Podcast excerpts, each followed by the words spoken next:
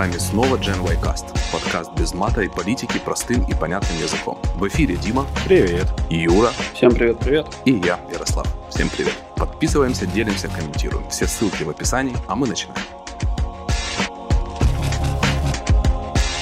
Новым годом, который пройдет, когда вы услышите этот подкаст. Скорее всего. Да, кстати, точно пройдет. Да, точно пройдет.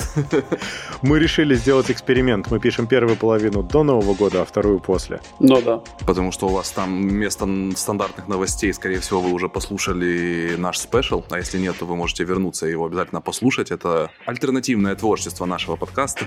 Или как это назвать? Почти что модерн арт. А, вот, да, есть же для этого. Это надо слушать в новогоднюю ночь за столом, включать на репите. Да.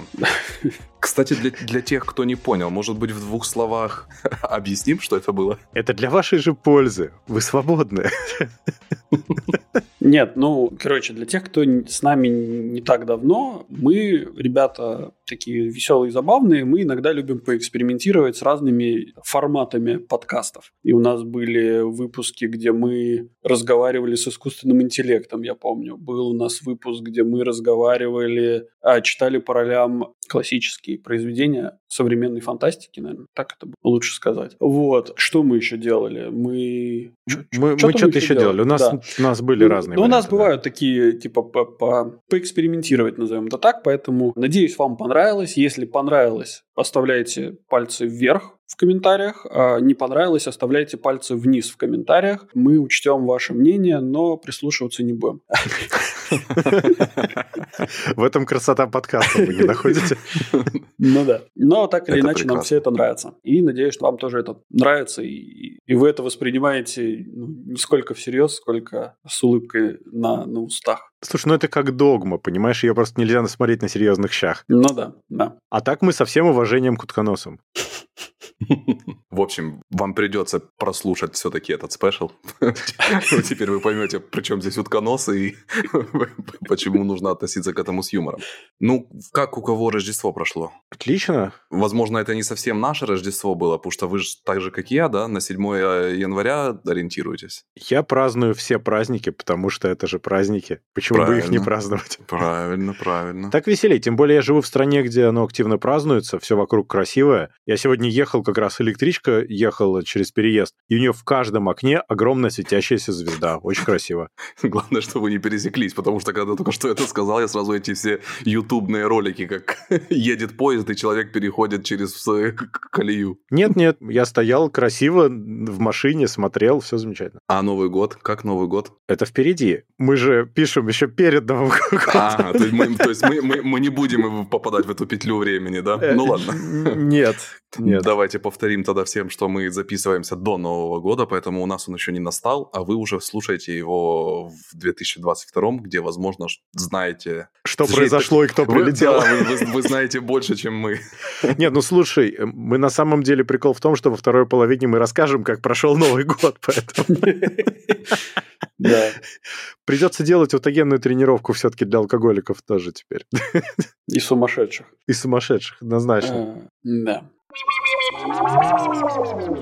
Ну что, у нас тут были немножко новости. Давай начнем с того, кто нас удивил. Вот буквально под конец года меня лично Philips ни с того ни с сего вдруг залетел на рынок мобильных устройств снова, потому что когда-то он уже это делал. И мой самый первый телефон вообще мобильный, это был Philips. Я не помню точно его модель, но это был на то время считался небольшой телефон с такими кнопками, прям настоящими такими, и двухполосным дисплеем. И в этот раз они сделали смартфон, как бы странно это ни звучало, с достаточно неплохим дизайном. Кстати, вот если посмотреть на новость, или же, кому интересно, вбить просто Philips PH1, это достаточно симпатично выглядит. Ярик, а где там дизайн? Это же обычный вот этот вот слэб без дизайна. У него капелька для фронтальной камеры, две сзади, все просто как дверь. Вот Нет? Поэтому и отличаются люди друг от друга, потому что ты посмотрел на лицевую панель на экран, а А я дизайн сужу по заднику сугубо. Слушай, нет, ну задник я тоже смотрю. Я помню, что вот был очень красивый, у меня, кстати, до сих пор лежит Honor какой-то там, я забыл, у которого такая волна была сзади, например. Там было многослойное стекло, и там очень красиво отражался свет. Есть красивые телефоны. Здесь я не пойму, это отражение света или просто так нарисовали? Я все-таки думаю, это такой градиент серый. Ну, суть не в этом. Суть в том, что как-то это все достаточно лаконично выглядит. А, наверное, знаешь почему? Потому что мне он напоминает iPhone 7. Ага. А мне очень нравится iPhone 7. А здесь прям такой iPhone 77 даже, потому что у него две камеры, и он прям типа вышел вот недавно. У меня есть iPhone 7, это хороший iPhone. Я тебе больше даже скажу, этим iPhone ты можешь полноценно пользоваться вообще без малейшего угрызения совести до сих пор. Я пользовался до недавнего времени для работы, да. Слушайте, а разве спереди он выглядит как iPhone 7? По мне, так вот этот вот по центру, то, что камера вылезает, так мне кажется, что это этот какой-то Xiaomi телефон. Спереди, да, спереди это 100% Xiaomi, либо Samsung. Я сугубо про заднюю часть говорю. Но телефон Philips до тех пор, пока у него не встроена бритва, я его не воспринимаю, потому что у меня бритва Philips. Отлично бреет морду лица. Глядя на тебя, я вижу, что не очень хорошо бреет. Нет, у меня вот в тех маленьких местах, где нет бороды, он отлично вообще бреет. Я просто не везде брею. Кроме того, я тебе не буду показывать меня всего, но вообще нормально все работает. Слава богу, что ты не будешь показывать себя всего. А ты вот покажи. Нет, подожди, Ярослав, оставим. Нет, подожди. Давай, как я уже сказал, подождем. В этом красота подкаста, вы не увидите. Я заскриншотю и потом в чатик брошу. Да-да. В Инстаграм. У нас теперь есть Инстаграм. Кстати, да, заходите, подписывайтесь. Там ценность его в том, что там не будет этой фотографии. Да. Слушайте, ну про телефон. Я, честно говоря, не понимаю, что они сделали, потому что они сделали ультра дешевую трубку на каком-то, не пойми каком чипе, Unisoc T310. Я, честно говоря, первый раз о таком услышал. Там 4 гига рама, 32 или 64 сториджа, батарейка есть, к счастью. Оу. Почему 4700 мА, да, кстати, но что... он будет жить в вечность, на хрен пойми чем. Но он стоит, ну, знаешь, из серии там ничего, да, 78 баксов, 89 и 121, в зависимости от сториджа. Так я тебе так скажу, а чем это от Xiaomi отличается? Потому что ты можешь за где-то 100-120 евро в этом диапазоне купить нормальный такой Xiaomi. Ну, low-end, но он будет неплох, он будет работать. Ну вот смотри, как мне кажется, ты хорошо сейчас подчеркнул про Xiaomi, но проблема в том, что Xiaomi и что еще? И ничего больше, в принципе, на голову еще не приходит. А так у пользователей есть какой-то так званый мнимый выбор. Слушай, ну эти Xiaomi, они даже обновляются, понимаешь, в чем дело? Я детям покупал их как первые смартфоны. Ну, потому что, знаешь, они разобьют, там еще что-то, пофиг. Но зато они нормально работали, и как первый самый смартфон несколько лет назад это было. Там из серии 3-4 года назад я покупал такие за 110, по-моему, евро. И, ну, теперь-то у них уже нормальные телефоны, они уже, старшие подросли, но вот эти вот, они прям нормальные. Они у меня до сих пор лежат в ящике стола, я тут что-то мне надо было поэкспериментировать. Там, ну, более-менее все хорошо. Да и здесь, я думаю, будет более-менее все хорошо. Это сугубо, я так думаю, знаешь, вот есть такой слой населения, это вот как мой отец, наверное. Что за Xiaomi? Ну, просто из-за того, что он не может это произвести внятно, он автоматически понимает, что Philips лучше. Ну, Philips известный бренд. Но, слушай, ну, мне это напоминает то, как кто там, Energizer хотел сделать телефон, сделал толщиной несколько сантиметров, батарея там была, мама, не горюй. Такая, которая могла отапливать квартиру, знаешь, такая чугунная. Нет, ну это к батарее был прикручен смартфон, судя по всему, просто на двусторонний скотч прилеплен. Ну, фиг знает. Наверняка ведь это не они делают. То есть интересно, кто им его сделал. Смотри, там еще и USB-C порт. Sold. Слушайте, я думаю, что Philips просто нежно трогает новый рынок, в который они еще не запустили свои руки. Ну, когда-то запускали, кстати, успешно, насколько я помню. Но тогда нужно было любой смартфон, точнее, любой телефон производить, и ты, в принципе, попадал в свою аудиторию каким-то образом. То здесь, да, наверное. Ну, в пользу Юриной теории говорит то, на каком они чипе выпустили. То есть они ни с кем большим договор не заключали, они взяли чего-то. Ну да, но это чего-то, я так посмотрел, ну, как бы первый Google Search показал мне просто технические характеристики, но кто это вообще производит, непонятно, да, то есть, ну, да, это ARM, 12-нанометровый, что-то там архитектура... Могли взять, кстати, Snapdragon там трехлетний какой-нибудь давности типа был, тот же эффект. Ну, к чему я это все? Было в свое время... Ну как, Philips это же... Как это? Нидерланды. Голландская компания. А-а-а, тогда все понятно. Нет, подожди. Нельзя говорить голландская больше. Кстати, на территории Нидерландов они приняли какой-то там закон, что ты, если на территории Нидерландов скажешь вдруг Голландия, у тебя могут быть проблемы, для тех, кто не знал. В смысле, какие проблемы? Тебя... Ты не можешь... Тебе травку не продадут? Что конкретно произойдет? Тебе на теле отметят. Смотри, это как у нас в Украине сейчас нельзя, запрещена, например, там всякая эта символика там Советского Союза и прочее. То есть ты не можешь просто ради прикола даже одеть там какую-то фуражку с... Ну, это другое там, вообще. Ну, я тебе условно говорю. Вот какая-то такая штука сейчас происходит в Нидерландах, что ты громко очень не должен кричать «Голландия» больше. Окей. Ну, хорошо, кричи тихо. Но не об этом. Две братские компании, по сути, очень часто сотрудничавшие вместе во многих разных аспектах. Это Siemens и Philips. И что Siemens, что Philips в свое время также были на рынке мобильных телефонов. И когда Siemens, например, закрывали свой вот этот вот GSM подразделение, они очень четко сказали, ну, то есть ответ нам, как любителям, мне как лично, как любителю телефонов Siemens на тот момент, сказали, что, ребят, это, конечно, все зашибись, нам нравится, что вы наши все фанаты, но GSM-подразделение – это единственное подразделение компании Siemens, которое убыточное на 100%. И я думаю, что у Philips приблизительно то же самое было. А сейчас как-то так получается, ну, во всяком случае, из того, что я смотрю, что очень часто компании, они так, знаешь, осторожно трогают рынок. То есть они вот, ну, типа, вот запустили пальцы там на пару фаланг и смотрят, а будет ответная реакция или не будет. Потом еще один палец. Да, потом запускать. Типа чуть побольше, поглубже и так далее. Кошмар какой. Да. Все эти ваши мокрые ассоциации оставьте при себе. У нас взрослый подкаст. Я сейчас понимаю, что да, наверное. И, наверное, это потому, что сейчас сравнительно недорого для такой компании заказать производство чего-то такого не хай-эндового. А еще, я, правда, не отвечаю за эту версию, но, возможно, Philips просто прикупили себе какую-то маленькую компанию, которая занималась мобильными разработками, и просто дают ей возможность под брендом Philips выпустить какое-нибудь небольшое устройство, чтобы посмотреть, опять же, как рынок это реагирует. Но это плохой рынок. Ну, в плане в этой ценовой категории в Китае ультрадешевые телефоны по бросовой цене. Разве это показательно? Дим, ну, как говорит известная фраза, да, то есть, если ты ничего не покупаешь, значит, товар – это ты, да? И вопрос просто в том, каким образом будет отбиваться вот эта дешевизна этого продукта. То есть, возможно... Если, ну, опять же, все это шутки, да, если Xiaomi сливает информацию в компартии о всех своих пользователях там в Штатах и так далее, то, возможно, компания Philips будет сливать все свои данные в голландской... Все свои 3 данных или 4. Нидерландской надо говорить. Нидерландской спецслужбе не знаю чего. А они скажут... данные. Нет, ну, да, наверное... Я тут вспомнил, забыл какой-то, бренд телевизоров, который продавался в убыток и отбивался целиком на рекламе и сливе данных. Это вообще нормальная фигня для телеков, как выяснилось. С камерой, который был там? Нет.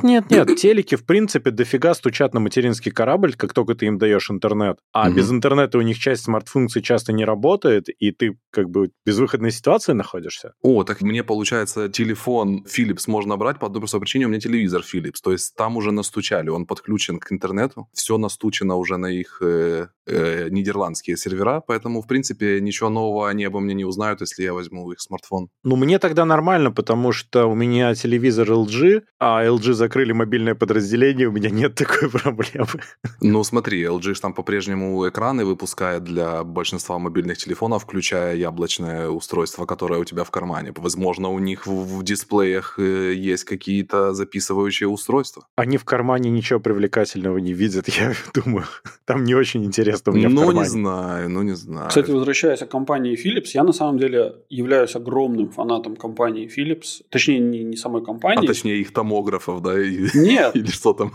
Я прям кайфую от их телевизоров. Их телевизоры – это вот, ну, это какое-то произведение искусства, особенно вкупе с их запатентованной этой технологией Active Ambilight. Это какая-то фантастика. Ты мне ее почти продал уже, а? Ты вот еще чуть-чуть... Это вот единственный момент, момент, и у меня телевизор Philips, и я честно скажу, у меня просто какая-то война с тем, как настроить картинку. Это прям, ну, я не знаю. А что конкретно? А что у тебя не так-то? Мне не нравится его контрастность, мне не так нравится... Выключи все это нафиг, поставь синематик моды и вперед с песнями. Ну, смотри, я помимо того, что играю на нем, то есть я там еще просто смотрю обычный контент в виде там Ютуба, либо же даже обычного телевизора. И вот в каждом из этих сценариев он показывает себя по-разному. Прям очень сильно по-разному, и по-разному плохо, либо же хорошо. То есть, например, с играми проблем нет. Мне все там нравится, он там автоматически переключает на HDR, он автоматически переключает на игровой режим. Но когда это YouTube и телевидение, это вечером одно, ночью другое, днем третье. Только подожди, может быть, у тебя те самые с проводами проблемы? Может, он через провода не понимает? Тебе надо на каждый инпут зафорсить настройки, ну, да, одинаковые желательно, и все. Смотри, я сугубо про сравнение. Я в сравнении с LG и Samsung, ну, на мой взгляд, если мы говорим про какие-то базовые настройки, не про какую-то сверхточные калибровки и прочее, и танцы с бубном вокруг, то все-таки LG и Samsung, это все-таки LG и Samsung, по-моему. Ну, как-то в Philips нет такой картинки, которую тебе может показать Sony и Samsung. На мой личный взгляд. Имеет место быть. Интересно, то Philips-то телеки свои не делает? Как интересно. Как это не делает? Как не делает? Там интересно. Я купил новый. Сделан в Украине. В Украине, кстати, да. Но Philips не делает свои панели, там разные производители могут быть панелей, то есть там на самом деле это такая сборная солянка. Плюс самый худший смарт-ТВ вообще в природе какой может быть. Ой, это нет, просто не юзабельное. Дружище, смарт-ТВ это всегда дно, забудь просто навсегда. Раз и навсегда забудь про смарт-ТВ и никогда больше не вспоминай. Mi Ничего Box, хуже, чем встроенных. Xiaomi, да. Mi Box и все. Xiaomi, Mi Box, Apple TV, все что угодно, только не встроенный смарт-ТВ. Потому что это ужасно. Я не понимаю, почему в телевизоры ставят настолько днищенское железо, но это ужасно. Да, за что они там пытаются побороться, я не понимаю. Но пока что, кроме, я не знаю, какая скрытая цель у этого всего, но все, на что они натыкаются в конечном итоге, это то, что люди всеми путями пытаются от этого уйти просто, и все.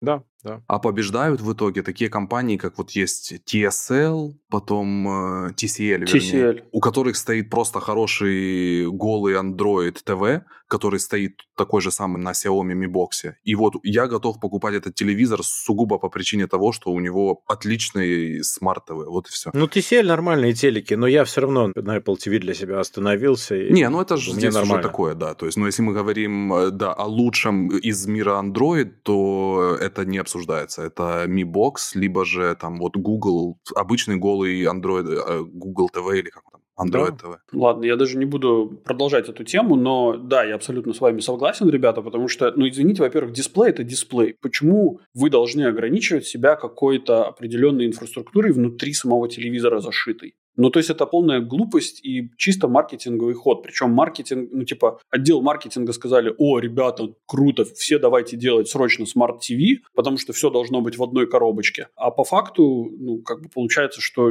вы делаете какой-то экскременты. Ну, компромисс один большой.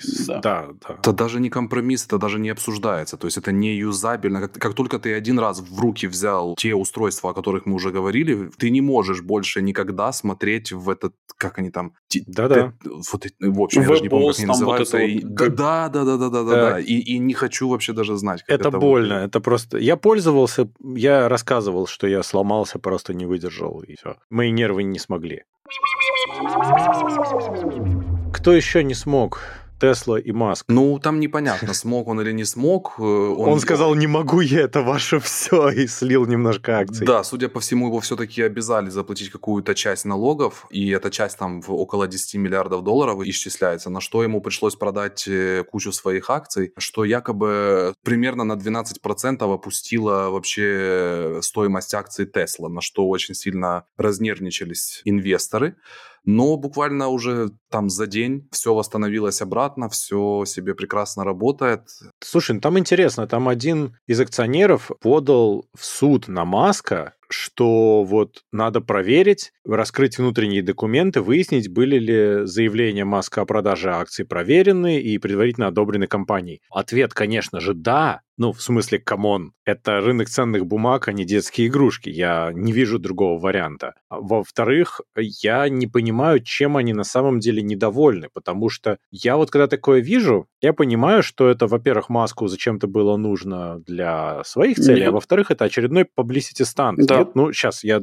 Потому что у Tesla... Как мы уже 100 раз говорили, у них нет рекламы, у них отсутствует понятие рекламного отдела, они не делают промо. Все вот эти вот publicity-станты — это промо Теслы, и о них теперь все говорят. Акции упали и поднялись. Для них это стоило по итогу ничего, они еще внизу могли выиграть с этого. Конечно, если еще и ума хватило перевложить какую-то часть прибыли на это дно, и зная, что оно вернется обратно в рынок, конечно, то... очевидно, что оно вернется, потому что с компанией-то ничего не произошло, никто не сливает компанию, ничего. И в итоге они просто получили очередной буст по рекламе, и все нормально. Короче, там история была следующего характера. Если я не ошибаюсь, это был Алан Гор. Алан Гор его зовут, этот, который старый чувак этот, который... Он, в общем, вместе со своим товарищем Байденом, нашим любимым президентом Соединенных Штатов Америки, они же топят за... Это вашим любимым, попрошу прощения.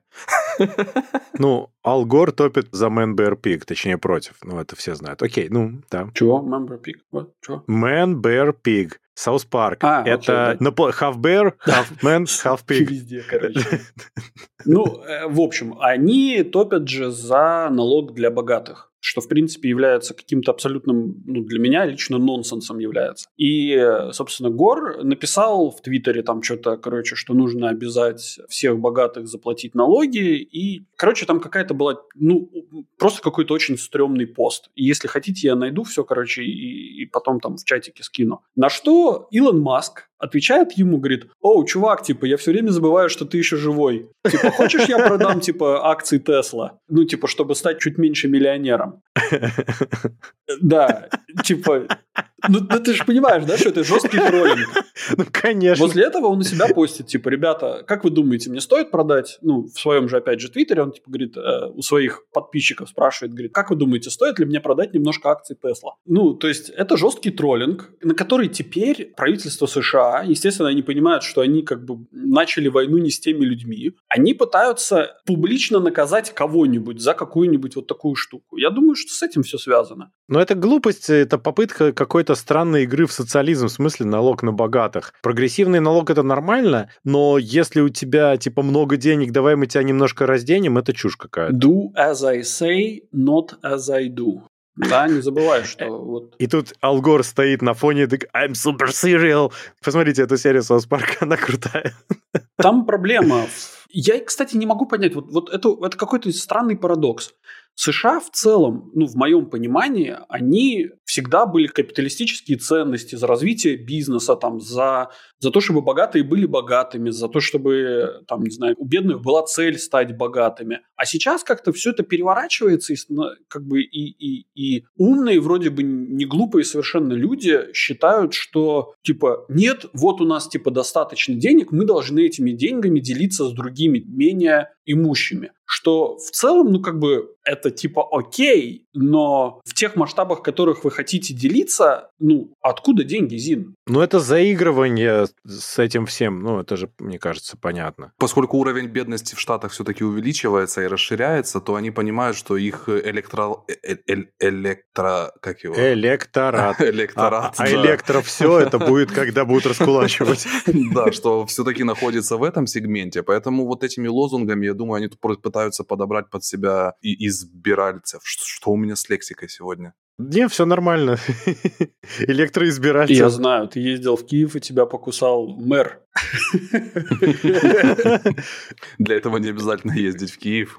Но, кстати, по поводу... Сейчас я узнал что-то новое. Нет, кстати, на удивление у Гордона вышло интервью с нашим мэром, и там он прям развенчивает очень много мифов о себе, выставляя себя совсем другим человеком. Лично мне очень понравилось. Я понимаю, что сейчас куча хейта в мою сторону полетит. И из Киева, но со стороны мне видно так. Проехали. Что-то мы ушли от темы. Давайте, короче, дальше лучше пойдем. Маск продал и продал. На самом деле ни он не стал беднее, ни налогоплательщики ничего не получили. Тесла выиграла, всем хорошо. Как говорит наш, как это сказать, коллега-подкастер, не будем уточнять его имя, ну продал и продал, знаешь? Ну да.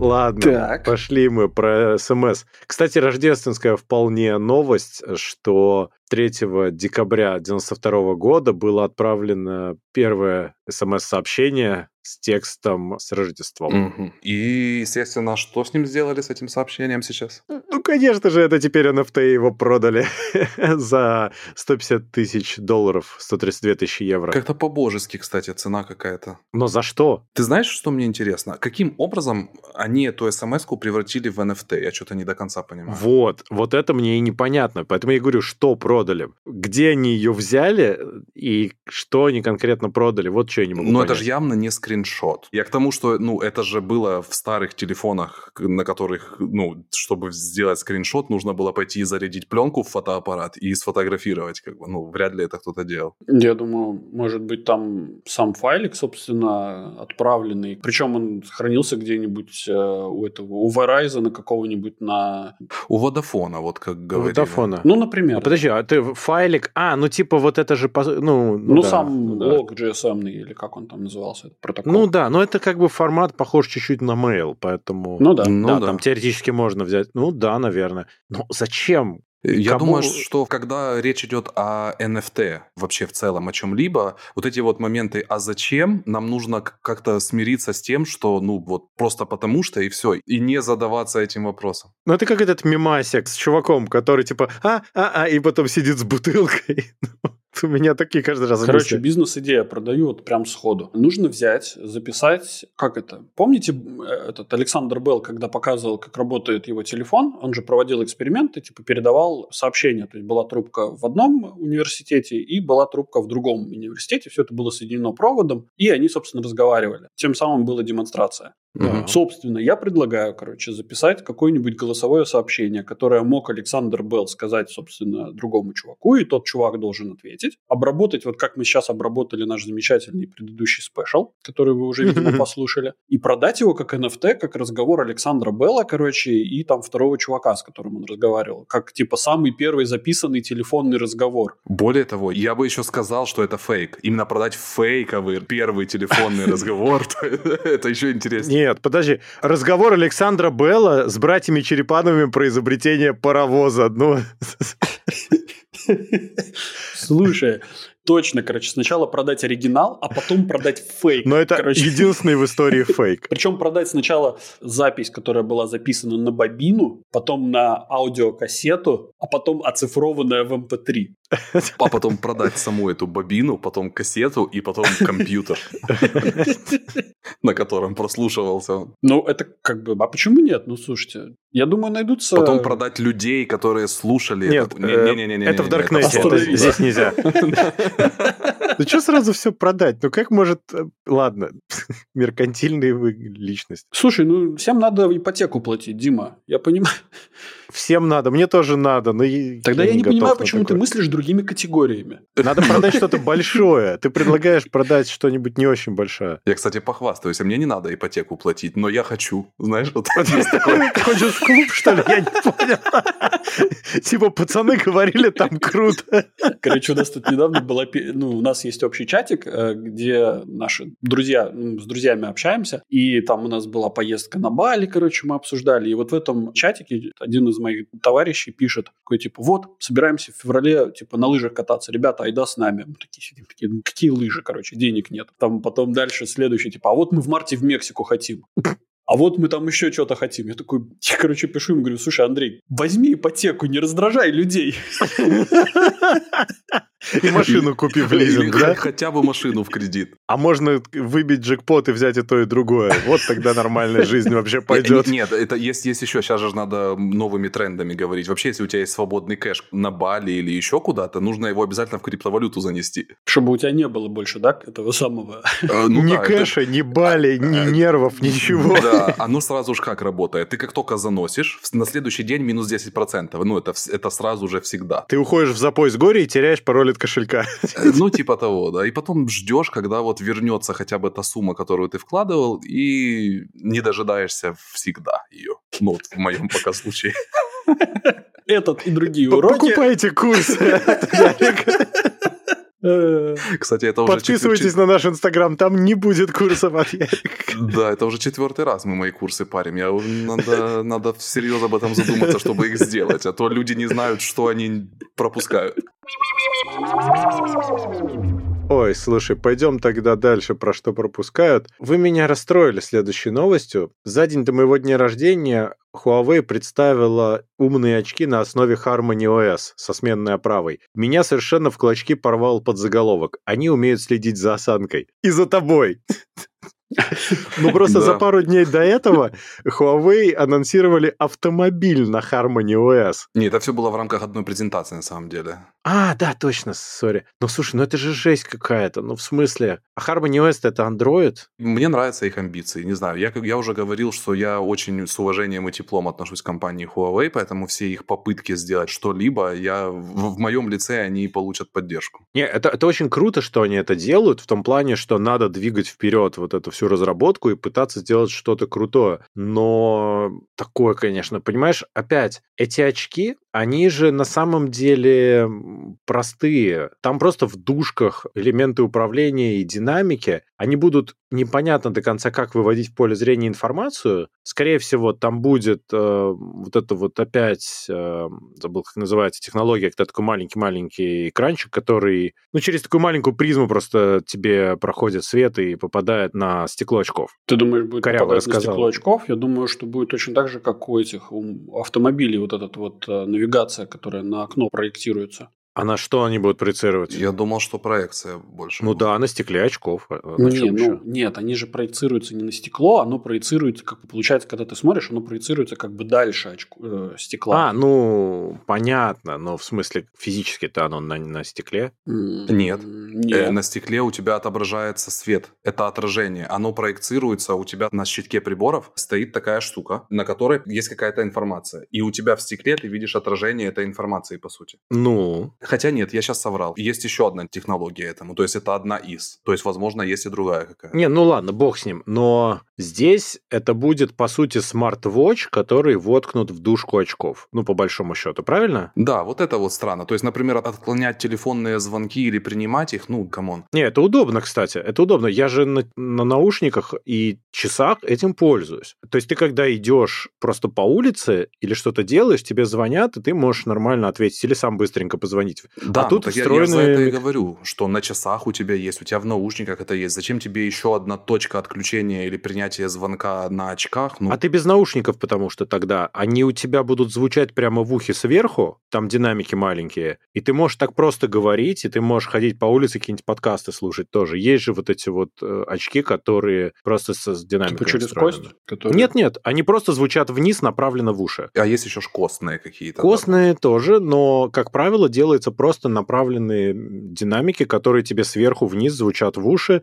Конечно, окружающие в целом слышат, но не очень громко, а ты слышишь довольно неплохо. Не знаю, на самом деле новость... О очках Huawei здесь сугубо по причине того, что мне понравилось, как они выглядят. Просто такие обычные элегантные очки. Вот это самое главное. Ты в них не выглядишь робокопом. Да. Во-вторых, это Huawei или как-то. Huawei. А ты это сказал, как будто это хорошо. И, HarmonyOS, nobody cares. А все остальное, по сути, нафиг не нужно. Просто хорошо, что они идут в ногу со временем. Они пытаются сейчас ответить на вопрос, который никто еще не задал. Никто зачем не придумал. Они нужны? Да, потому что я понимаю, зачем нужны были бы AR-очки, например. Это да. И пытаются сделать, но пока это не очень. И, понимаешь, это такая себе странная пока идея. Это попытка сделать концепт, который люди купят, потестят, и тогда мы заодно и узнаем, зачем же это было надо. А давайте я вам добавлю немножко конспирологии и напомню, что несколько недель назад мы разговаривали о том, что компания Apple, возможно, в 2022 году представит новые очки от Apple. И, возможно, они договорились с компанией Huawei, что компания Huawei представит сначала свои, соберет кучу хейта, а потом Apple выйдет со своими новыми клевыми очками, такие все красивые, в белом плаще, на коне. Я тебе больше скажу. Тим не может быть таким плохим, я не верю. Но... Apple, скорее всего, не договаривались ни с кем, они просто изначально по дефолту знали, что так будет, и они ждут, пока вот такие вот все ребята, как Huawei и все остальные, отстреляются со своими очками, соберут весь хейт, соберут все хорошие концепции, идеи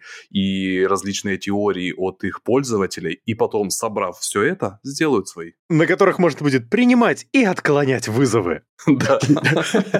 И все, потому что больше, как выяснилось, людям ничего не надо больше. И погоду смотреть. Да. Все любят погоду.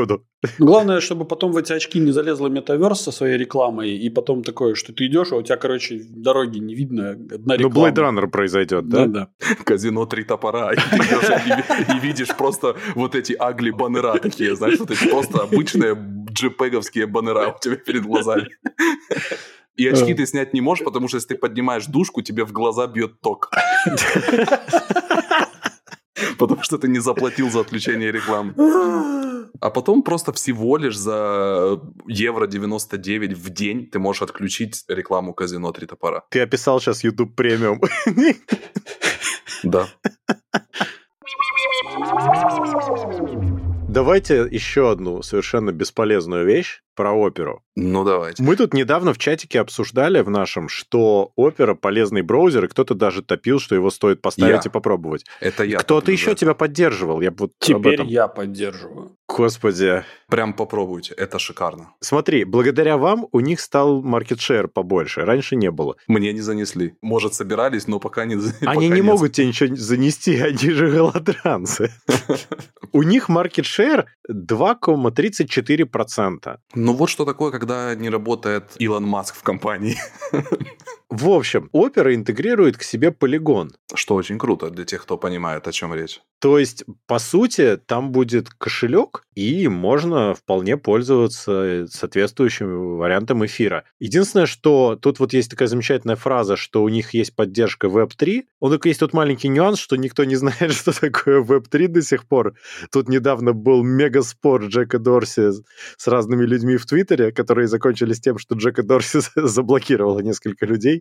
Он сказал, что Web 3.0 — это шляпа больших корпораций. Идите, ведитесь, ха-ха. Ну, можно так относиться к этому. В этой реализации имеется в виду, как сейчас? Ну, не знаю, на самом деле. В общем, суть в том, что опера идет в ногу со временем очень в правильном направлении, на мой взгляд, особенно своими вот этими полигонскими штуками, потому что, по сути, это браузеры для NFT-шников на сегодняшний день, если так разобраться. Это факт, но тут очень все странно. Опера к себе пытается все время интегрировать все на свете и топор. И да, и у них это получается, и более того, на мой личный взгляд, как дизайнера пользовательских интерфейсов, они это делают просто шикарно. Это тот случай, что если бы мне когда-то Opera предложила у них работать, то я бы у них с удовольствием работал исключительно по причине даже не зарплаты там или еще чего-то, а получить опыт у тех людей, которые, ну вот так лаконично все это организовали в своем браузере. Второй вопрос, что, может быть, это не сильно нужно обычному пользователю, но то, что это быстро работает, и то, что это юзабельно, и то, что это красиво, на мой личный взгляд, это заслуживает респекта. Безусловно. Просто это не очень нужно, потому что она крохотная. Они к себе интегрируют там и VPN, и mail-клиент, и все что угодно. Я вот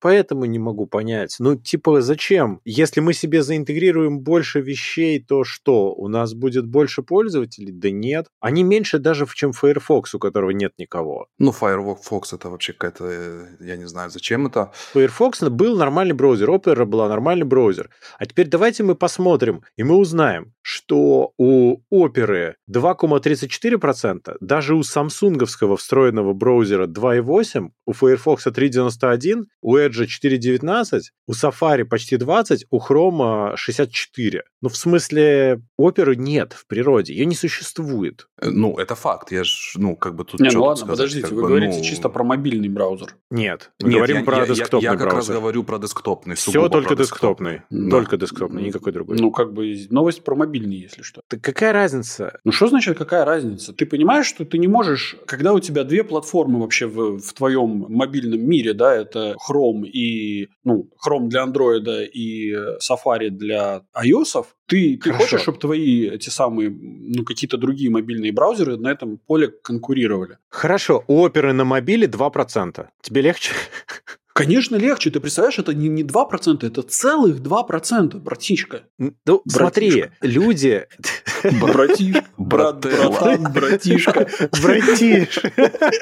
Короче, понимаешь, в чем дело? У Safari 26, у Chrome 63. Распределение очень сильно похоже. Я это все говорю к чему? Что на мобиле люди, например, думают, что на iOS они поставят Chrome, и у них будет Chrome, но у них будет обвес Chrome вокруг Safari. Opera на том же iOS, ну, это все шутка. На Android еще может быть. Но кто будет пользоваться нестандартным браузером на мобиле? Минимум людей, не правда ли? Конечно, минимум, да. Вот тебе и показывается 2%. Но теперь, поскольку люди хотят NFT и хотят все вот эти вот все штуки с кошельками и со всем остальным, есть вероятность, что Opera с ними сейчас позаигрывает, и что-то у нее получится, потому что они же тоже видят эту статистику, на которую ты сейчас смотришь, что у них 2%. И они понимают, что они никакими путями сейчас не могут отвоевать какую-то, получить большую долю рынка. Соответственно, они идут в новые технологии, в то, с чем сегодня сталкивается молодежь, скажем так. Ярик, я бы хотел тебя поправить. Извини, пожалуйста, но не люди интересуются NFT, а хипстеры интересуются NFT. Хипстеры и Ярик. И Ярик. Ну, я спорно, нет, не согласен. Да нет, ну, смех смехом, но это не только хипстеры, потому что, вон, NFT купили, там, дорогих вещей и ничего. Хипстеры такие, я тебе скажу, крутые пошли, если это хипстеры. Суть не в этом. Суть в том, что они пытаются таким образом найти свою новую аудиторию, потому что сегодня для того, чтобы тебе каким-то образом взаимодействовать с Polygon и ее сетью, и NFT-шками, и всем остальным, тебе нужно поставить MetaMask на этот самый в браузер, экстеншены и все прочее. Ты пытался этот MetaMask вонючий связать с мобильным кошельком? Они недавно отключили синк, это вообще ад и Израиль какой-то. Ну, там немножко все пока корявенько и сложно, но в том, что это работает и люди этим пользуются, а третье, это то, что ты это делаешь все самостоятельно. Так вот, Opera предлагает тебе all-in решение, потому что они понимают, что просто как браузер они не вытягивают сегодня. И они при этом поняли, что MetaMask и прочая вот эта вот вся эпопея с экстеншенами, она так себе работает на альтернативных браузерах. Вот они решили попробовать поиграться с этим самостоятельно. С технической стороны, почему бы и нет? Ярик, я себе сейчас чуть лицо не пробил фейспалмом. Я сейчас зачитаю просто. Угу. Рэп? Бит нужен? Кошелек Opera подходит для новичков и для опытных пользователей, поскольку он не требует паролей. Просто let it sync. Он не требует паролей. Вместо этого в нем используется защищенная системная блокировка Android для подписания транзакций. Поэтому пользователям не нужно запоминать пароли и коды. Нужен ли какой-то рассказ о безопасности Android? Я сейчас должен что-то сказать? Хорошо, или ладно, все подожди, понимают? Окей, а Android? А если мы поставим на iOS? Пока только они в Android это интегрируют. А-а. Понимаешь, их Apple тупо не пустят с этой шляпой, потому что у них нет там своего рендерера, и это будет наверняка против политики Apple, и у них будут проблемы. Поэтому пока на Android. То есть кошелек — это кошелек, а браузер — это браузер. И не надо, пожалуйста, толстое с горячим перемешивать. Ну, посмотрим. Вот пусть они там на Android потестируют, а нам в наши Apple дадут уже готовое решение. Меня беспокоит безопасность. Не, ну, на Apple ставь MetaMask, и у тебя все норм будет. Я не понимаю безопасность. У тебя нет паролей. Биометрия на Android – it's a joke. Безопасность тоже. Ну, камон, ты там реально будешь что-то хранить? Это, ну, довольно опасная история, мне кажется. Биометрия на Android – it's a joke? Что ты имеешь в виду? Я, кстати, да, тоже. А почему? Ну, потому что Android сам по себе, ты его рутишь, и он одна большая дырка потом. Ну, подожди, для того, чтобы рутнуть телефон, тебе нужно иметь к нему физический доступ. Android. Нет, так люди это делают и так. И кроме того, в принципе, на Android постоянно разные проблемы с безопасностью. Откуда, ты думаешь, берутся эти приложения, которые у тебя воруют разные данные? Не надо. И тут чем это отличается? Не надо рассказывать мне про безопасность и так далее после истории с Пегасусом, NSO Group и так далее. Не надо. Нет, ну у всех есть дырки. Я же не об этом говорю. Я говорю о том, что ну, у тебя приложения есть, ну, масса, которые воруют данные. Не правда ли? Да, такое есть. Правильно. И если ты не защищаешь, осознанно не защищаешь кошелек дополнительными паролями и разными другими заборами, да, ты подставляешься. Я вот об этом говорю. И ты в особенности подставляешься на системе, где у тебя уже существует целый класс приложений, которые, например, воруют банковские креденшалы. Ну смотри, мы сейчас смешиваем здесь немного такие вещи. Мое личное мнение, поделюсь. Кто может скачать вот такой вот вредоносный апп? Кто угодно из Play Store, любой совершенно человек. Верно. Ну давай, смотри, вот мы сейчас разговариваем, у нас включены камеры. Юра будет качать такое подозрительное приложение, как ты думаешь? Нет, знакомство со мной благотворно повлияло на него. Я тебя смотрю. Да нет, ну слушай, это же рассчитывается, ну, как бы любой человек может попасть под любой там троян и малварь, ну, рано или поздно. Я все-таки договорю, потому что я, например, в App Store, в том же iOS, захожу, ну, может быть, раз в полгода, и потом просто убедиться, что ничего нового такого, что мне нужно, не вышло, и мне ничего там не нужно. Ну, кроме, возможно, пары игр каких-то, опять же, которые я, скорее всего, буду знать, что это за игры. Пользователи, которые сегодня думают о NFT, MetaMask и понимают, как это все работает, на мой взгляд, в своих головах понимают, с чем они имеют дело, пользуясь Android. Что нельзя просто так ставить каждую третью апку с Play Store, что они все-таки думают о безопасности. А если мы говорим, например, о пользователе, который, как мой отец, который, да, может просто случайно что-то там наклацать и что-то скачать, то, скорее всего, NFT, вот это вот все, вот это Opera, Polygon, это все не для него. То есть ему это изначально неинтересно. Я все равно не понимаю, почему не защищено как надо. Вот мой поинт в чем. Потому что эти приложения вредоносные, они маскировались под, там, ридеры PDF-ов, под какие-то игрульки, под еще что-то, под, ну, какие-то примитивный утилитарный софт, который любому может понадобиться. Я не понимаю, почему твои деньги не должны быть защищены 35 заборами. Должны быть, конечно. Не перемешивай ничего. Должны быть. Это все, естественно, все понятно.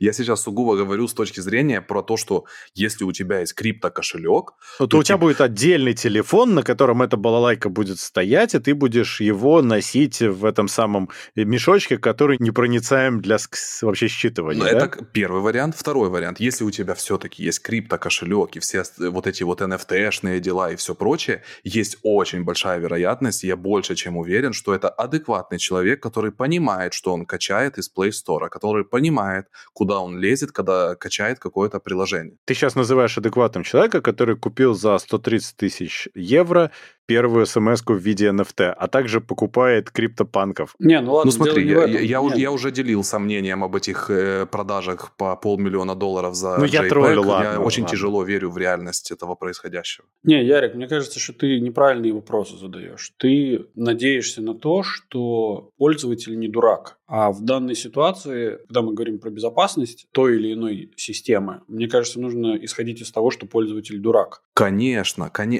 Юр, смотри, у меня есть вводные, которыми я оперирую в данный момент. Это то, что у человека есть MetaMask, у человека есть криптовалюта, человек думает о NFT.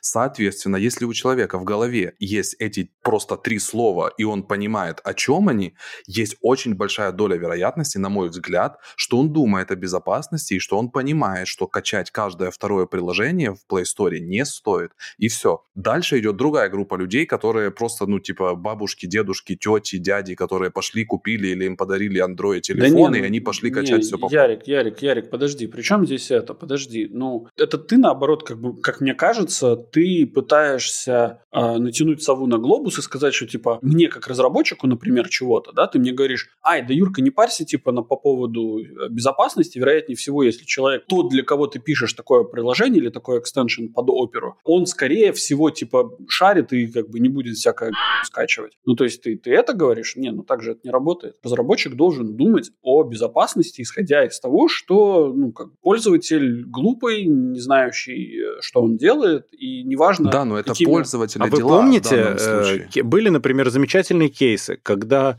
сервера разработчиков были не защищены, и, например, вот помните такой замечательный торрент-клиент Transmission, да? Да. У них в один релиз засунули троян. Он раскатился людям как апдейт. Люди скачали себе, поставили. Ну, серьезно? Это люди. Когда такое было? Потому что я трансмитом пользовался. Это ж, на мой взгляд, лучший торрент-трекер на Макосе вообще. Это было давно, это была большая проблема. Они быстро все это вычистили, убрали. Но, понимаешь, никто не застрахован. То есть у тебя любое адекватное приложение теоретически может быть также скомпрометировано. Да, для тех, кто не в курсе, мы говорим сейчас про Макос. Это то, где принято говорить, там нет троянов и вирусов. Ой, никогда. Ну там все есть, просто принято считать, что нет. Если мы хорошо закроем глаза и засыпем голову песком, то нет. В общем, я к тому, что у тебя дырки могут образоваться из ничего. В этом мысль. Ну, то есть это должно быть безопасно по определению. У тебя безопасность не должна исходить, как Юра правильно сказал, из того, что пользователь шарит. Безопасность должна исходить из безопасного дизайна. Ну а почему здесь будет небезопасно в Опере?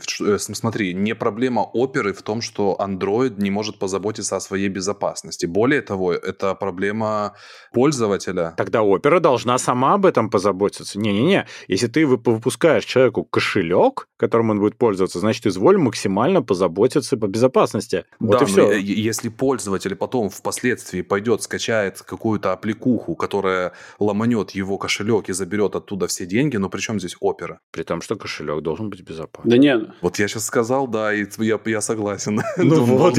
Ну, то есть, понимаешь, если ты делаешь, ну, если ты пилишь двери и делаешь плохие замки... Я не хочу это слышать. Я не хочу дальше продолжать. Надо.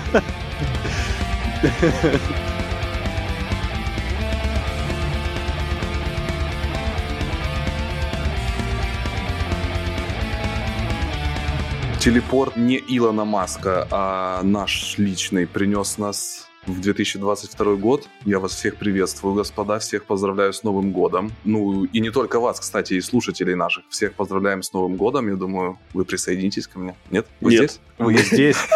Но только у меня не было телепорта, я на этот Новый год не пил. Вот так вот. А Юра вообще молчит. Юра только вздохи делает. Юра еле проснулся, по-моему. Нет, все отлично, все прекрасно. Жизнь полна радости и веселья. Безудержного веселья. И вот это вот зеленый гоблин, который сидит на краю стола, вообще клевый. Да. Ну, вы подарки распаковали? Детям. Чьим детям? Своим. Юра, ты чьим-то детям распаковал подарки? Ну, такое, да. Причем просто, знаешь, как бы у Юры вторая такая должность, типа распаковщик подарков. Его вызывают после Нового года на 1 число на утро. Он приходит, детям распаковывает подарки и уходит. Эти и другие профессии вам поможет освоить Юра, да? Ты тоже решил завести курс с 22 года? Вы знаете же, да, что есть такой пацан какой-то в Китае, который, ну, на Ютубе просто занимается распаковкой детских каких-то игрушек и зарабатывает какие-то невменяемые деньги. Не только в Китае. Так это вообще куча народу этим занимается. Это самый удивительный контент, какой может быть на этом свете. И самое залипалово, это... Я прям когда-то застрял, помню. Это есть распаковщик киндер-сюрпризов. Вот он ничего больше в жизни не делает. Он только распаковывает с хорошим звуком. Просто ты слышишь каждый скрежет каждой вот этой вот стыка этой фольги, и он распаковывает эти игрушечки. Ну, это какое-то издевательство, это гипноз. Вот ты там проводил свой автотренинг в прошлом выпуске. Вот я думаю, что те, кто послушают и увидят это единожды, будут нуждаться в подобном исцелении. Ну, там электрошоком лечить надо, по-моему, это же ужас какой-то. Ну что, мы продолжим тогда этот выпуск, который мы уже пишем в новом году. Поделимся каждый из нас, кому что больше всего запомнилось с точки зрения новостей в IT-индустрии. И, может быть, не только в IT. Юра, ты принес нам... Панамки? Во-первых, подарки. В Панамке.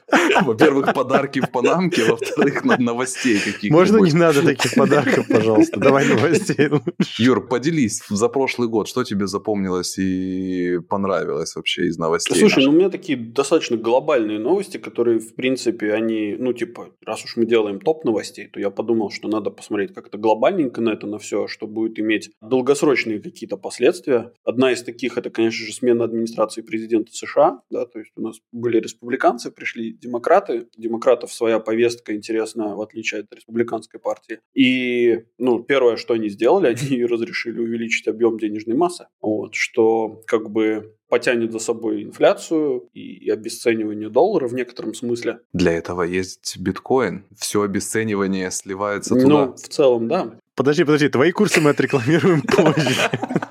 Не торопись. Вот, да, и сейчас же это идет борьба про инфраструктурный план, да, на который нужно будет выделить еще 2 триллиона американских денег. 2 триллиона. Это уже... В смысле? Это уже ничего практически. Ну, как бы да, но все равно вопрос, как всегда, один, да, откуда деньги зин. Ну как, там есть такая машинка печатная, очень хорошо работает. Да, вот этот вот Карл Маркс, он и Адам Смит, они как бы немного не одобряют вот этих вот манипуляций. Но так или иначе, еще почему эта новость попала сюда, да, то есть в моем понимании это очень сильно опустошит, точнее, не, она наводнит рынок деньгами, которые не будут иметь ценности, и, то есть рост экономики будет на графиках выглядеть красиво, а по факту он будет выглядеть так себе, как мне кажется. Ну, то есть это будет надувание пузыря, ну, типа, фактически. Да. И, опять же, деньги же откуда-то надо будет брать, то есть, соответственно, будут доить богатых, доить богатые технологические компании, придумывать какие-нибудь новые штрафы, антимонопольные законы и вот всякое такое, чтобы немножечко пополнить свои бюджеты. Не совсем все так тоже работает до конца.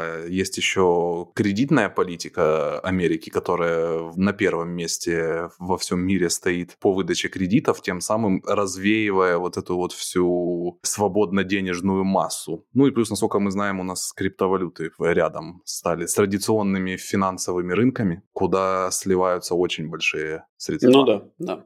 Но, кстати, подожди, банковская же политика кредитования, она регулируется, во-первых, центробанками, во-вторых, она повышает и понижает проценты просто для того, чтобы либо простимулировать рост экономики, то есть простимулировать людей инвестировать в какие-то проекты, в бизнесы и так далее, либо же повышается, и тем самым она снижает активность на рынке ценных бумаг, назовем это так. Что-то мне подсказывает, что план у них есть, поскольку они работают очень тесно друг с другом, я имею в виду печатная машинка и регуляция, они друг без друга не действуют, насколько я понимаю. Поэтому я думаю, что план у них все-таки есть, не так все будет страшно, как всем казалось, но рано или поздно все равно произойдет что-то, от чего все, конечно, будут в шоке. Не знаю, будет ли это в 2022 году, либо позже. Просто это действительно, это страшные цифры. 2 триллиона просто допечатать. Триллиона. Да-да. Триллиона. Это после миллиарда еще 3 нуля.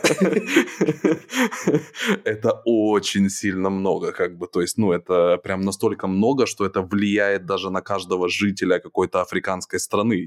И он об этом даже не подозревает. Но это влияет на всю денежную массу в мире, правильно? Ну да. То есть, конечно. Взаимоотношения стран и финансы стран. Ну да. По поводу, кстати, ты говоришь, что у них есть план, и они его придерживаются, вот это вот. Я тут буквально вчера, в 3 захода посмотрел фильм «Don't Look Up» называется, или «Не смотрите вверх», как-то так вот. Достаточно громкий фильм, по-моему, он на Netflix вышел, в ролях Леонардо Ди Каприо, и такой достаточно очень клевый актерский состав, Мэрил Стрип там тоже играет. Ну, ладно, то, что там высмеивается вообще в целом современное общество, и в частности современное американское общество, там очень грамотно показан тот факт, что на самом деле у людей у руля, скорее всего, плана нету. И они тупо руководствуются попыткой сделать все, чтобы удержаться на плаву до конца своего срока. Такая теория тоже есть. Я больше в ней уверен, нежели в любой другой теории заговора, сговора и всего остального. Потому что, тяжело себе представить больше 100 человек, да даже больше 10 человек о чем-то сговориться и следовать этому сговору очень длительное время, а потом еще спустя какое-то время передать этот сговор еще кому-то, это прям... Окей, вторая новость касается, опять же, криптовалют, которая, собственно, Ярик уже поднял, что произошел в 2021 этом году произошел очередной bull-ран на рынке криптовалют, да, то есть рынок получил некоторый взрывообразный рост. Позволь, прерву, он не начался, он продолжился. Просто это то, в каком виде он продолжился и как активно, это было, да, конечно, неожиданно. Но мы посмотрим, как бы все же, опять же, заключается в том, как быстро будут печатать деньги и раздавать их населению, чтобы это население вкладывало эти излишки в какие-то проекты. Смотрим на это, на все и наблюдаем. Продолжая новость, ну, как бы, мысли про криптовалюту, появились интересные решения типа NFT, которые положили основу и до сих пор прокладывают эту основу под возможность владения цифровым контентом. То есть прям право собственности цифрового контента. И это, ну, такое тоже очень, на мой взгляд, значимое событие 2021 года. Во всяком случае, в рынке криптовалюты, вообще в технологическом рынке, которое будет иметь долгосрочный эффект на нашей жизни. Кстати, очень многие скептики любят говорить о том, что сейчас все поиграются в NFT и на этом все закончится, но это как раз те люди, которые не до конца понимают смысла NFT вообще. То есть смысл NFT — это не в том, чтобы сделать какую-то легкую JPEG-картинку в Paint и попытаться ее продать кому-то за миллиард, а можно и за триллион уже американских денег. Это в том, чтобы действительно подвязать на себя право собственности, которое будет подтверждать, что это действительно принадлежит тебе. И это не только о картинках. Картинки — это просто то, что действительно хайпует в последнее время, потому что действительно проданная там яхта, нарисованная за $650 тысяч, это что-то, что действительно может сделать новость, скажем так. Слушай, ну здесь речь скорее, мы уже это обсуждали, мне кажется, про то, чтобы это потом в условном Web 3.0, метаверсии и так далее использовать, но просто пока это не актуальная тема до сих пор. Юра, у тебя третий был в топе про яхту, да? Да. Кстати. Да, и яхта, которая вскрыла еще одну уязвимость наших систем физических. Это была яхта Evergreen, которая перекрыла один из каналов и показала, как легко можно взять, без ковида, безо всего, просто взять и устроить небольшой локальный апокалипсис на глобальном логистическом рынке. В общем, мне кажется, что 2021 год вообще в целом можно обозначить как год, который немножко всем людям, всему человечеству показал, где можно легко пошатнуть некоторые столпы, на которых зиждется наше общество. Зиждется, да. Столпы. Я твоего общества столпы шатал? Давай другой словарь открывай. В общем, как бы 21 год показал нам, что эти проблемы надо решать, а не забивать на них. Вот, это был мой топ-3 новостей. Хотя, конечно, их было больше, но такие, на мой взгляд, значимые, которые будут иметь долгосрочный эффект. Ты действительно подошел достаточно глобально к вопросу. Я бы даже сказал, ничего личного, в отличие от моего топа. У меня топ есть... У меня два топа, в общем. Я подошел к тому, чтобы сделать топ-3, серьезно, и сделал два. Потом вспомнил, что у тебя раздвоение личности, и ты решил, чтобы каждая личность себя проявила, да? Да, тут есть топ плохих и топ хороших. Угу. Топ плохих – это огромное количество утечек данных, какое-то невиданное количество утечек произошло в 2021 году. Владельцы машин Hyundai, телефоны и данные пользователей Facebook, Clubhouse, утечки T-Mobile, AT&T, Microsoft, Razer, Twitch и госуслуги вообще утекли целиком. То есть... Там утечки, можно продолжать этот список практически бесконечно. Я, кстати, заметил смешную корреляцию, что на продажу были выставлены данные 1,3 миллиона российских владельцев Hyundai и также 1,3 миллиона пользователей Clubhouse. Связаны ли это цифры как-то между собой? Во-первых, Clubhouse. Для тех, кто забыл, это самая лучшая и самая успешная социальная сеть, где можно общаться с помощью рта. Короче, да, у них там всякие были утечки, у всех были всякие утечки. По жести пошел год в этом плане. Вторая плохая новость в топе – это... В целом российские регуляции рынка и то, как Россия пытается делать импортозамещение. Например, «Газпром», который делает аналоги Ютуба и ТикТока, реанимирует мертвый Рутуб и так далее. И параллельно с этим Россия, которая штрафует всех направо и налево и требует, чтобы было российское присутствие во всех местных представительствах IT-гигантов. То есть вот эта вот вся картина, то, как интернет начинает себя чувствовать в России, навевает на меня печальные мысли, но мы это еще потом в новостях, наверное, обсудим. И третье — это общая доступность и общий интерес к фондовым рынкам и к рынкам криптовалют. И то, что туда пришло аномальное количество людей, которые в этом ничего не понимают. Если мы вспомним историю с GameStop и прочими мемными стоками, если мы вспомним то, как биткоин пробивал рекорды по своей цене, туда, с одной стороны, конечно, приходили компании, но, с другой стороны, огромное количество людей, которые из-за ковида остались сидеть дома, получили еще и пособия в некоторых странах, как минимум, и они эти деньги потащили туда, где они ничего не понимают, и они думали, что таким образом они смогут быстро срубить денег. Кто-то срубил. Кто-то срубил, но я думаю, что вряд ли это был кто-то из этой группы людей. Не будем упоминать этого одного человека, или сколько их там, 3 было, может быть.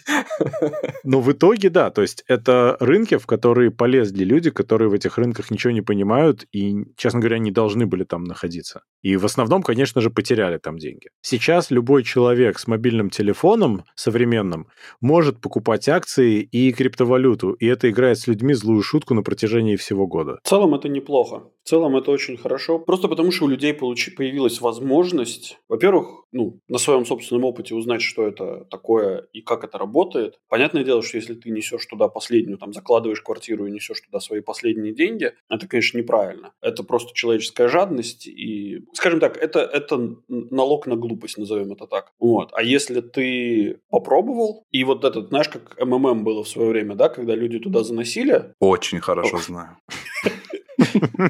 Этот и другие курсы. В общем, у людей появилась возможность узнать, что это такое. У людей появилась возможность очень легко и просто зайти на рынок. Причем, что очень немаловажно, всякие вот такие компании, как она называлась, Robinhood, да, вот и Тора, то, что в Европе работает. И, огромное количество вот этих платформ, они не подразумевают, что у тебя есть какой-то дяденька-брокер, которому ты отправляешь распоряжение, который за это дерет охрененную комиссию, и цель которой не то, чтобы ты заработал, а то, чтобы ты сделал как можно больше транзакций, с которых он получит комиссию. Вот. Ну да. Соответственно... Не всегда. Это классическая схема, как работали брокеры всегда. Классическая схема. Сейчас суть заключается в том, что платформа зарабатывает на разнице. То есть она сводит двух клиентов, которые один хочет продать, другой хочет купить. Они находят разницу маржи, которую кто-то из них зарабатывает, и забирает себе комиссию с этой маржи, которая получается. То есть люди покупают и продают ровно за столько, за сколько они хотят. За сколько они выставили ордер на покупку или продажу. А компания сводит двух разных людей с разными expectations. Да, логично. И поэтому для людей это получается на самом деле лучше. Но только для этого надо потом применить свой мозг и сделать что-то правильно. Окей, так, я сейчас еще топ хороших скажу. Ах ты ж, господи. Новостей. Ну давай. Так вот, топ хороших. Они будут немножко неочевидные, возможно. Что сотрудники крупных компаний объединялись в профсоюзы, в частности, Гугла и Алфабета. А с другой стороны, скандал с Activision Blizzard и судебные иски по поводу всяких харассментов и всех этих проблем. И дальше это было еще и в других компаниях, просто Activision Blizzard очень громко. Почему это хорошо? Потому что в каких-то случаях это, по-моему, позволяет вскрывать проблемы, которые были долго, годами и, может быть, десятилетиями, сейчас об этом стало можно говорить. Я понимаю, что это в каких-то случаях может звучать как качание маятника мету в нехорошую сторону, но реально это может помочь людям тоже. И, по-моему, о таких вещах надо иметь возможность говорить. Я тут буквально вчера, да, я бегал по квартире, а жена моя смотрела программу Ксении Собчак, которую она выкатила на Ютубе про Силиконовую долину. Кремниевую. Хотя Собчак, да. Нет, про Кремниевую долину, про женщин, в Кремниевой долине. И естественно, Собчак уже у нас такая профеминистка, она уже у нас за права женщин и так далее. Не в том смысле, что я против прав женщин и так далее. Я просто против того, чтобы на этих вопросах начинали люди спекулировать и продавливать какие-то вещи, которые не совсем правильно, на мой взгляд, позиционированы. И да, и там были одни из вопросов, конечно же, про сексуальные домогательства, про то, как есть так называемый стеклянный потолок. Если ты женщина-инвестор, тебе дадут меньше инвестиций, и всякое такое. И мне, конечно же, было очень забавно на это все смотреть. Посмотрите, пожалуйста, программу, отпишитесь в Это очень плохая программа, я ее смотрел. Она очень плохая. Я ее бросил в какой-то момент, но она прям очень плохая, потому что там очень однобоко и лезет из всех щелей повесточка, которую очень хочется пропихнуть. Ну, она просто плохо сделана, на мой взгляд. Да, мне хотелось бы услышать мнение людей со стороны. Если вы слушаете и решите посмотреть, отпишитесь, пожалуйста, в нашем чатике в Телеграме, я хочу развить эту дискуссию. Да, это было бы интересно, потому что наше мнение, скорее всего, и должно было примерно совпасть, а вот... слушателей было бы любопытно послушать. И особенно слушательницы. Да, кстати, да. Потому что то, что там показано, мне кажется, оно в какой-то мере даже хуже для женщин звучит, чем любой мужчина бы сказал. Продолжаем. Наш топчик хороший. Продолжаем. Просто хорошая вещь для индустрии, наконец-то хай-тек, что CEO Intel теперь Пэт Гелсингер, и что дорожная карта Intel наконец-то обрела смысл и обросла мясом, и даже Intel выпустили хорошую серию процессоров, и будущее их снова выглядит довольно-таки хорошо. А как следствие, будущее всей индустрии выглядит лучше, потому что конкуренция — это очень важно. Вот такая простая вещь, которая на самом деле радует уже давно. Желаем удачи, на самом деле, Intel. Не хотелось бы потерять такого крупного и игрока на рынке процессоров. Да. И третья хорошая новость – это судебное разбирательство между Apple и Epic, точнее, между Epic и Apple. Несмотря на то, что оно в целом не очень сильно чем-то закончилось, но, тем не менее, оно породило огромную волну других исков к разным компаниям. В первую очередь, это Apple и Google. Оно породило некоторые изменения политик магазинов приложений, изменения политик оплаты, и эта волна будет идти еще очень долго. На Apple и Google, в частности, продолжают разные и компании, и учреждения подавать в суд. В итоге мы, как пользователи, выиграем, потому что, скорее всего, комиссии должны уменьшаться, цены для юзеров должны все-таки меняться тогда в лучшую сторону. Ну и в целом рынок должен немножко более открытым становиться. Ну что, Ярик, давай свои топы. У меня все просто на самом деле. Даже частично банально, я бы сказал. Ну, Facebook превратился в мету. Терпеть не могу Facebook. Личное мое мнение по поводу данной организации. А мету обожаешь, да? А Инстаграм? Но смотри, теперь получается не полностью, потому что Инстаграмом все-таки я пользуюсь. Инстаграм мне нравился, не так нравится, как сейчас. У него есть надежда на мой лайк и респект. Это когда они все-таки допилят свою...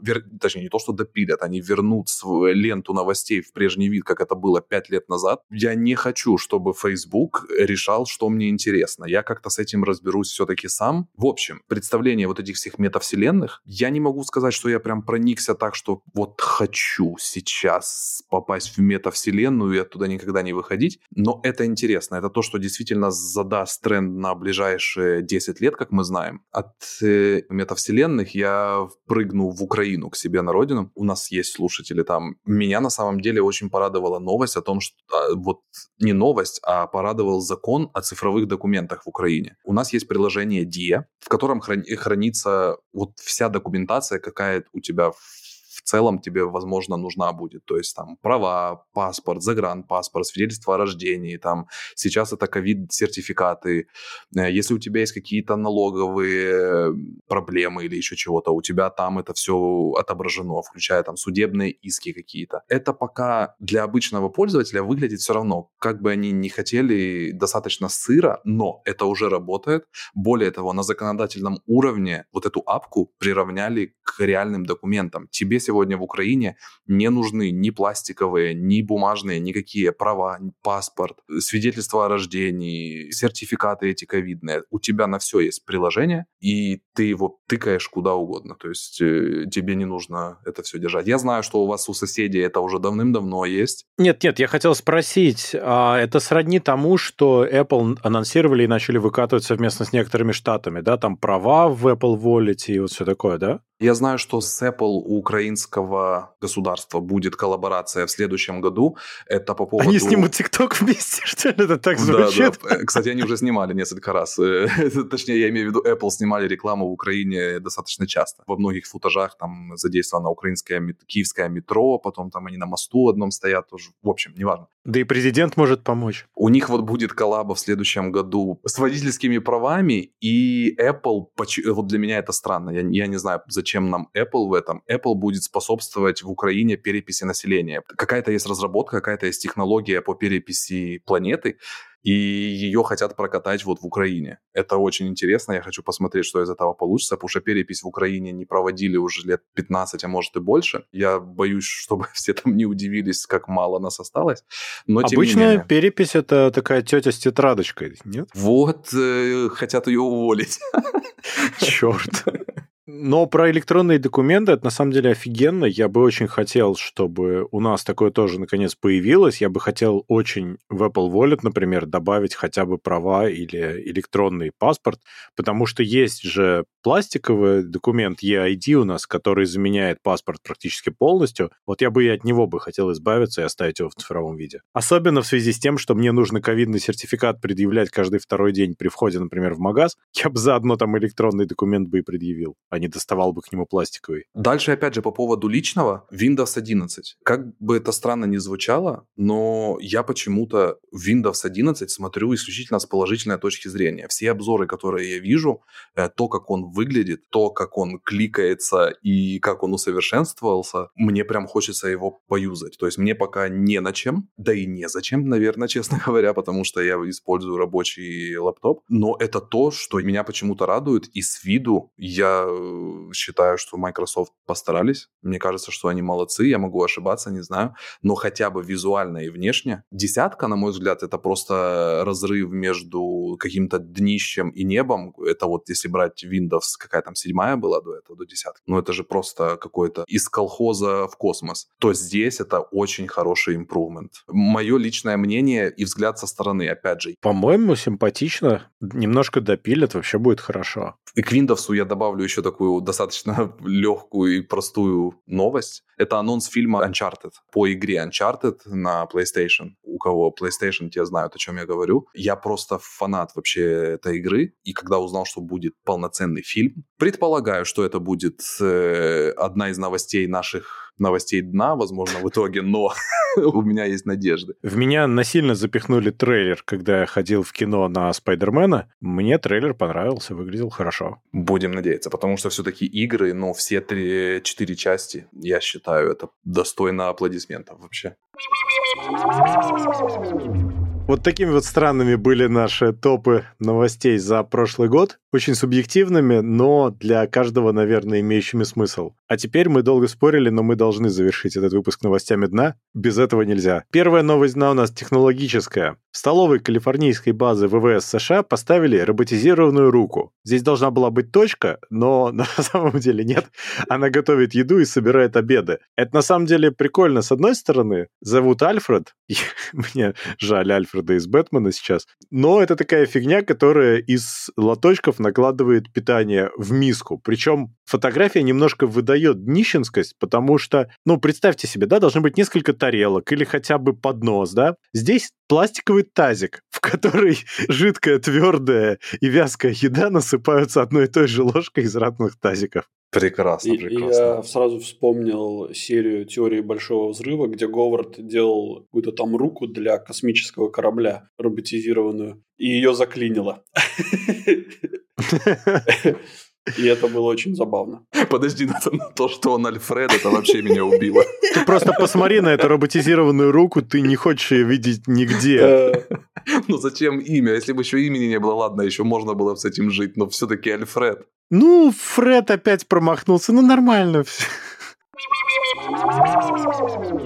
Также у нас есть очень милая новость дна. В Канаде стоящую на земле спутниковую тарелку Starlink захватили коты. Они греются на ней и мешают ловить интернет. Там просто минус 25, а тарелка Starlink, она реально греется. Угу. И там вот 1 января, кстати, новогодняя вещь вполне, житель деревни Кеннинстон в Саскачеване рассказал, что у него начал сбоить Starlink, и выяснил он, что на тарелке греются коты. Сгонять их толком не получается, и им нравится греться на ней, на этой тарелке. Я теперь волнуюсь за котов в следующей ревизии спутниковых тарелок Starlink, потому что есть у меня такое подозрение, если об этом узнали нужные люди, то в следующей версии тарелки Starlink будут оборудованы специальным таким легеньким электрошокером. Знаешь, там 5 котиков. Угу. И это назвали уязвимость Cat 5. с учетом того, что это также маркировка провода. Это неплохо, кстати. Для Ethernet очень даже мило. Вы вообще представляете, какой этот самый рак задницы коты там себе заработали? Я думаю, что коты недостаточно долго живут, чтобы начать переживать по этому поводу. Как это недолго? 81 год по-людскому, если переводить.